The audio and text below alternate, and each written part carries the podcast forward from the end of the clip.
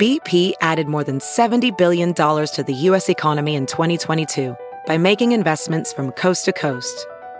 Investments like building charging hubs for fleets of electric buses in California and starting up new infrastructure in the Gulf of Mexico. It's and, not or. See what doing both means for energy nationwide at bp.com slash investing in America.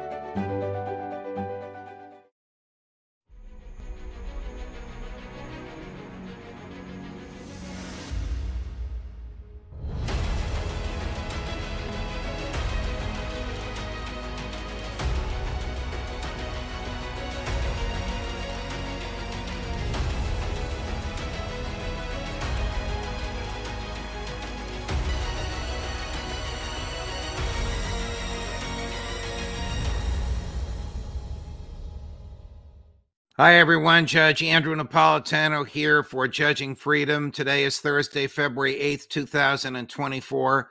Kyle Anzalone from antiwar.com joins us now. Kyle, always a pleasure. Uh, I enjoy going through the anti war uh, wrap up with you because it touches on a variety of uh, topics of interest uh, to our audience in the area of the government use of uh, violence. Uh, but there's just a little uh, breaking news actually between the time that you and I chatted a few minutes ago and now. Uh, and that is that the United States Senate has voted to proceed forward uh, with a vote on sending $68 billion, not clear if it's 68 or 61, uh, to Ukraine. The, the vote was a preliminary vote, but it allows them to do it without the ordinary rigmarole that they have to go through before they uh, do it um, wouldn't wouldn't 61 million dollars in the hands of a collapsing government and collapsing military just assure more death and destruction and maybe postpone maybe not at all postpone the inevitable crushing ukraine defeat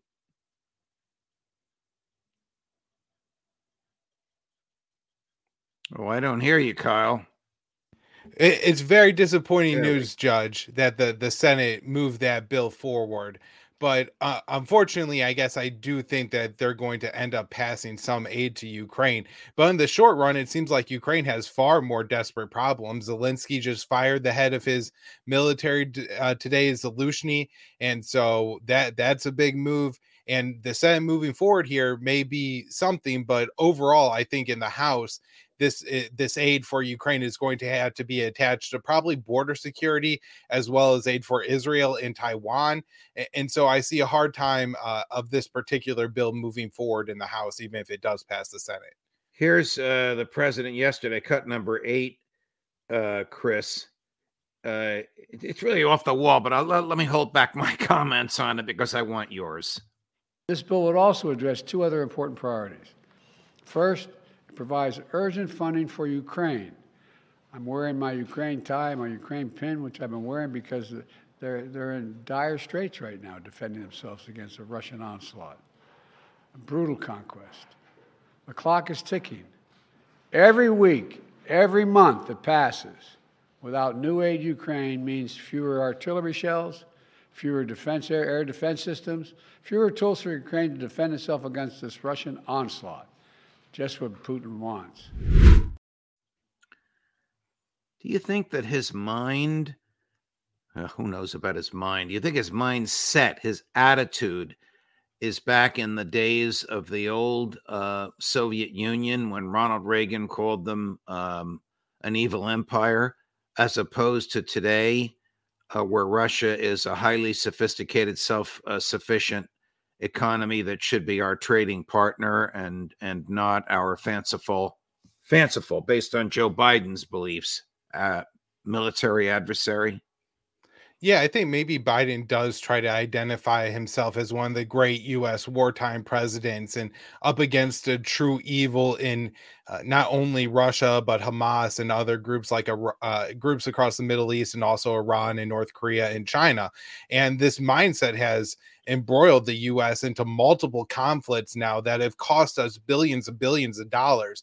And Biden is still pretending like we need to continue on this crusade to help the Ukrainians, when in reality, things are collapsing in Ukraine. And the best thing that we could do for them is to facilitate some, some talks with Russia and maybe offer, you know, Russia and say, hey, we will close the door on NATO membership to Ukraine. We're willing to remove some of our uh, missile batteries from Eastern Europe if that will help you to uh, you know end the war in Ukraine and maybe give Ukraine back some territory in exchange. I haven't seen the agreement, but the handshake agreement there were there were some written notes, of course, in Turkey two years ago in March of uh, 2022 between Russia and um, and Ukraine uh, didn't even require the removal of any American uh, military, uh, offensive military equipment from, say, Poland. It only uh, required that the Russian speaking parts of Ukraine um, go back to Russia and the rest of Ukraine stay neutral and not in uh, not in NATO. I don't think they're going to get a deal that good now, which is two years later, five hundred thousand Ukrainian casualties later, most deaths, some injuries so great that they can't go back uh, to the military, a government uh, about to uh, collapse, a government on life support. It requires money from the United States just to pay its uh, domestic bills and its uh, public uh, servants. None of that would have happened had Joe Biden and Boris Johnson not interfered with that handshake agreement before it was reduced to writing. Certainly, the, the Biden administration had a lot of chances to help Ukraine. At the start of his presidency, Biden treated Ukraine like a de facto NATO ally, conducted major NATO war games within Ukrainian territory, and really upset the Russians with these war games and other agreements to defend Ukraine and to support Ukraine and things like that. And then leading up to the invasion, even there were offers from Ukraine and documents exchanged between uh, Russia and the United States back and forth that could have averted the war by again agreeing that NATO uh, not accept Ukraine as a member and withdraw some of their anti missile defense systems from Eastern Europe that could be used to launch nuclear weapons at Russia. But rather than negotiating on those issues, the wa- Washington refused. And so Russia ended up going to war. And then, as you say, a couple months into the conflict, rather than negotiating an end to it, they decided that they wanted to go to war. And each of these decisions has cost Ukraine more and more more territory, more young men and women who are dying on the front lines, more of their infrastructure destroyed. To say nothing of a few million Ukrainian refugees looking for a place to live uh, throughout Europe. All right, switching uh, gears. People are criticizing the president for wearing a uh, Ukrainian flag in his lapel. That doesn't move me one way or another. He's got the freedom of speech like everybody else. He can wear a Israeli Jewish star or a Ukrainian flag or an American flag if he wants in his lapel. But when he kills people, I care about it. So the drone uh, that killed three uh, American soldiers, reservists from Georgia, confined to this god awful place called Tower 22 at the border of Syria and Jordan, and injured between 37 and, and 40 other soldiers, was responded to in a variety of ways. Uh, the president directed 85 different attacks uh, on uh, structures, many of which were empty and many of which caught up about 25 or 30 civilians, tribesmen, herdsmen, and their families, uh, and killed them. They had absolutely nothing whatsoever to do with the attack on Tower uh, 22. Now, uh, yesterday, the United States government fired a drone from within Iraq, where we've been asked to leave, to inside Baghdad, the capital of Iraq uh, in order to kill a Hezbollah leader. It succeeded in killing this person, it says. It also killed two others who had nothing uh, to do with him. How dangerous, how horrific, how violative of international law and morality is it for us to do this? We spent a trillion dollars supposedly liberating Iraq from Saddam Hussein because supposedly he had weapons of mass destruction, which we now know he never had. Now we're inside the country. They've asked us to leave. We won't leave, and that we're bombing their capital. Could it get any crazier than this? As a professional welder, Shayna Ford uses Forge FX to practice over and over, which helps her improve her skills. The more muscle memory that you have, the smoother your weld is. Learn more at meta.com slash metaverse impact. As you write your life story, you're far from finished. Are you looking to close the book on your job? Maybe turn a page in your career? Be continued at the Georgetown University School of Continuing Studies. Our professional master's degrees and certificates are designed to meet you where you are and take you where you want to go. At Georgetown SCS, the learning never stops, and neither do you. Write your next chapter. Be continued at scs.georgetown.edu slash podcast. yeah, it's hard to imagine. And on the tie, you know, I've long believed that members of Congress and politicians should be like NASCAR drivers and wear their sponsors on their jackets and things like that. So this, this seems to be a good example of that. And well, as you said, a, let's does AIPAC have a lapel pin? Because two thirds of them would be wearing that right? Or a Jewish flag may be appropriate for Joe Biden because, as he says, you know, he's a hardcore Zionist and it's a firm belief belief of his. And so, yeah, this, you know, Biden's dedication to Israel has embroiled the U.S. in multiple conflicts in the U.S. And this ended up with three dead Americans. And Doug Bandow has a fantastic article out today in the American Conservative explaining how not only did Joe Biden sit these American troops somewhere out near the border with Syria and Jordan to reinforce a war they should never be waging and poorly defended them and ended up getting them killed. But not only that, when they came back to America, he used their arrival as a photo op for his reelection campaign. And I, I really hope that, you know, America is different now than it was in 2002 or 2003 when they see a flag draped coffin of a, an American soldier rather than wanting more blood in the Middle East. They want to come home and they blame our politicians for still having the American soldiers there. So I really hope this backfires and blows up in Joe Biden's face, just like his bombing of Iraq and Syria is, where these mil- militia groups, they're not backing down. The Iraqi people are not backing down. They want the Americans gone. They're tired of the Americans violating their sovereignty and conducting airstrikes in their capital city. I mean, Judge, can you imagine if any other country conducted a bombing in Washington, D.C. against, uh, you, you know, a militia leader that was popular among the people? It would be outrageous. Can you? Um, um, no, I can't imagine that.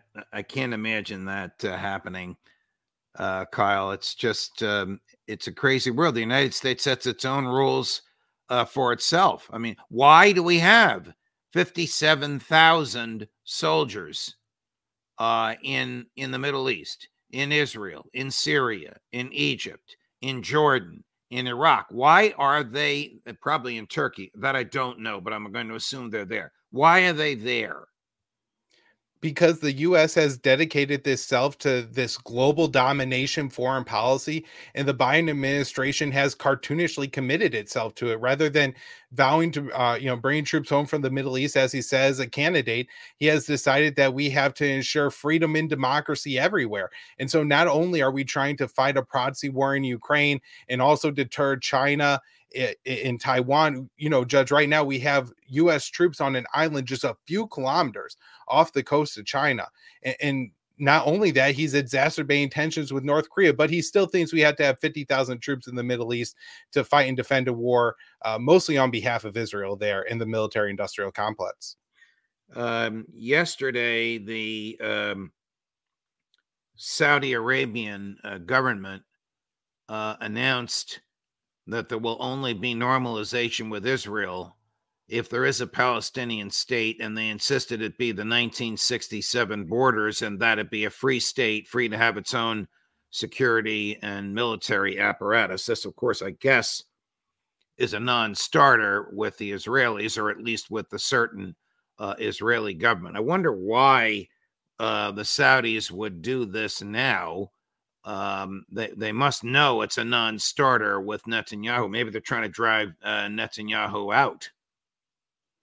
Yeah, so I think what Washington is trying to do is you you know the US believes in this fiction that Israel is going to allow Palestinians to live in Gaza one day and so they're trying to leverage normalization with Israel uh, and Saudi Arabia on Saudi Arabia rebuilding Gaza, which no Israeli government will ever allow. They don't allow that much aid to get into Gaza even before the October 7th attack. So they won't allow it after. They're not going to allow the strip to be rebuilt.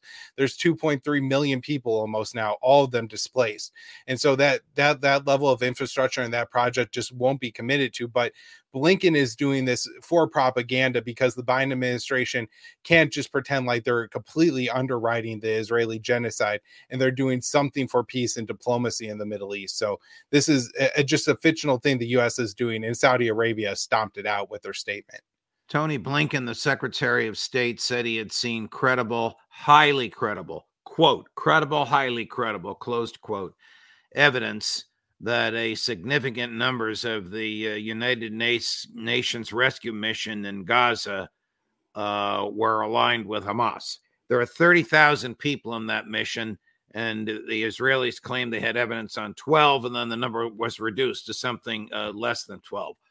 To my knowledge, nobody has seen that evidence except the UN is not there anymore. Western Europe is not sending aid and Blinken and the Congress have used it as an excuse to dial back our aid to Gaza. This is Israeli propaganda. I submit to you at its absolute worst. Kill these people and starve those who survive the killing. Yeah, the agency you're talking about there, UNRWA, is the UN agency that supports aid going into Gaza and is really the key facilitator of that. In fact, the Israeli military has even admitted that if UNRWA has to shut down, they worry that the famine in, in Gaza will get so bad that they have to stop their military operations because it'll be such a, a drastic humanitarian catastrophe.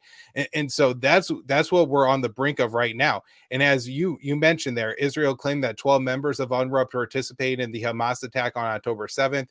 Uh, the U.S. just bought it without ev- any evidence at all. Israel has a what they claim is an intelligence dossier that bats up their claims, and then they produce a six-page summary of that and distribute it to select media sources, including Channel Four in the UK, the Daily Beast, and CBS News all of which reviewed the documents and said there's absolutely no evidence of anything there. But this has happened time and time again throughout uh, since October 7th and throughout the Israeli military campaign in Gaza, where whether it's the tunnels under the Al Shifa hospital, the 40 beheaded babies, or the mass rape, the U.S government just repeats whatever the Israeli government says.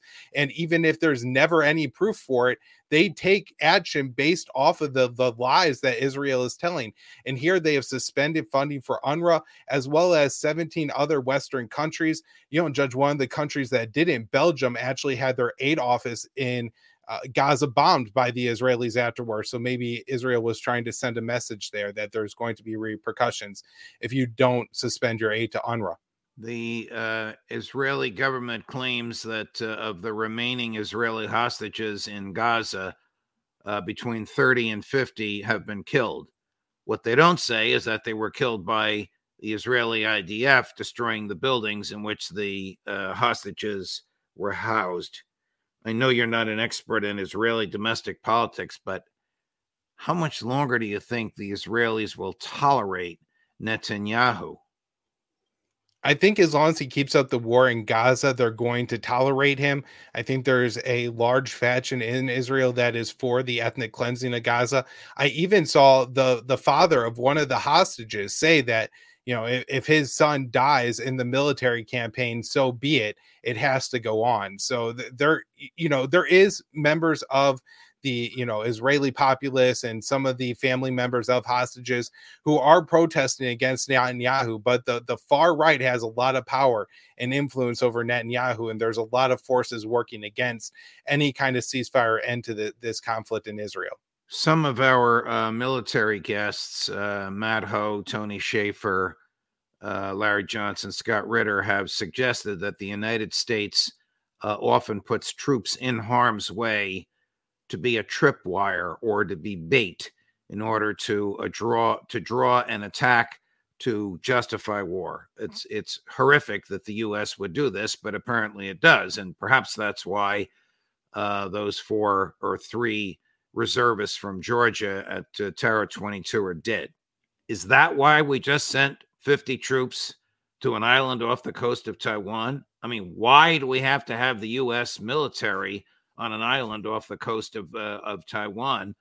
Uh, Biden would be crazy to try and pick a fight with China in its backyard.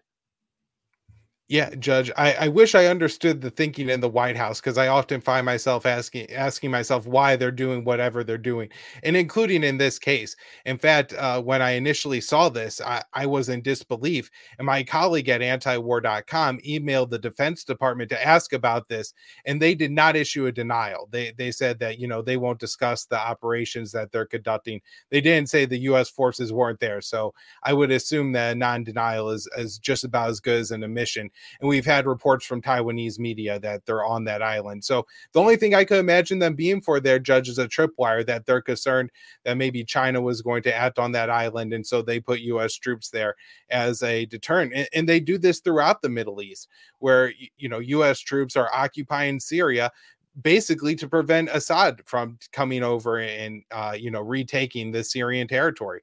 So yeah, U.S. troops are just placed in different places around the world, basically to hold them like a, on a risk board or something like that.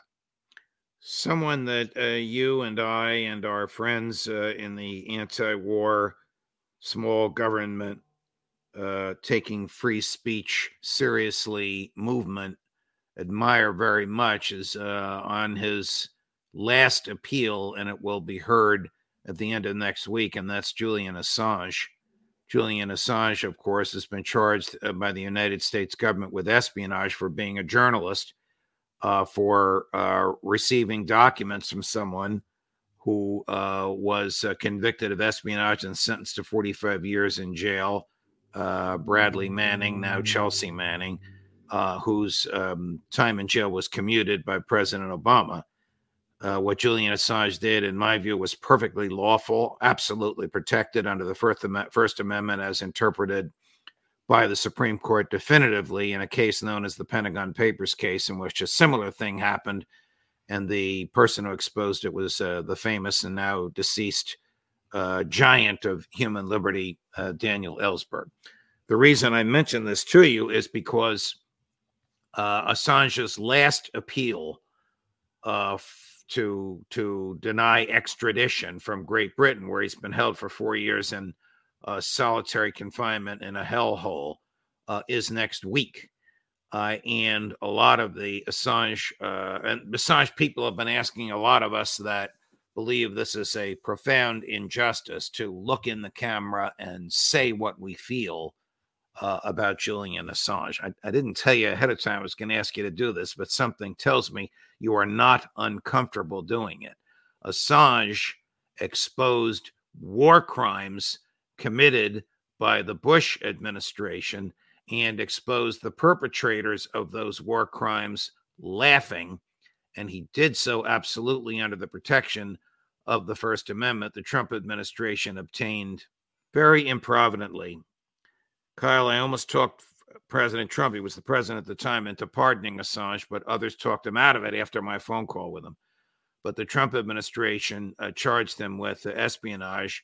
The then Secretary of State, former head of the CIA, former Congressman Mike Pompeo, um, actually hinted that Assange should be assassinated. It's a horrible, horrible state of affairs. He no longer belongs in jail any more than you or I or anybody watching us now. Your thoughts? A- absolutely. Julian Assange is one of the most important journalists, if not the most important journalist of our time. He's lead some of the most are, you know, uh, the, has had some of the most important documents that you know has shaped our understanding of what has happened over the past couple of decades lead to him and published through his outlet WikiLeaks, a hundred percent verification record. So just an outstanding record as a journalist, and he is being persecuted for those crimes. And not only is it just wrong wrong that a journalist is being, you know, thrown in prison and uh, smeared by this systematic campaign from the U.S. government, the U.S. Uh, and the U.K. government, not only, you know, to, to keep him in jail, but to diminish his reputation and uh, to put other allegations against him, but also this is a huge attack on the First Amendment and could really restrict what it actually means and what you're allowed to do as a journalist in the United States. So, so this would absolutely be huge, Judge, and we cannot allow him to be convicted. Not only because Julian Assange is a hero and should be able to spend time with his wife and his children and run WikiLeaks, the most consequential outlet that we should have uh, right now, but also to defend the First Amendment.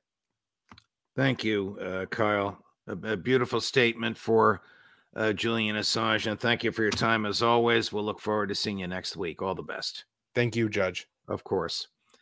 Uh, coming up, Professor John Mearsheimer, and later on, Professor uh, Jeffrey Sachs, Judge Napolitano. Professor Sachs on events in the Senate, which will lead to more slaughter in Ukraine. Judge Napolitano for Judging Freedom.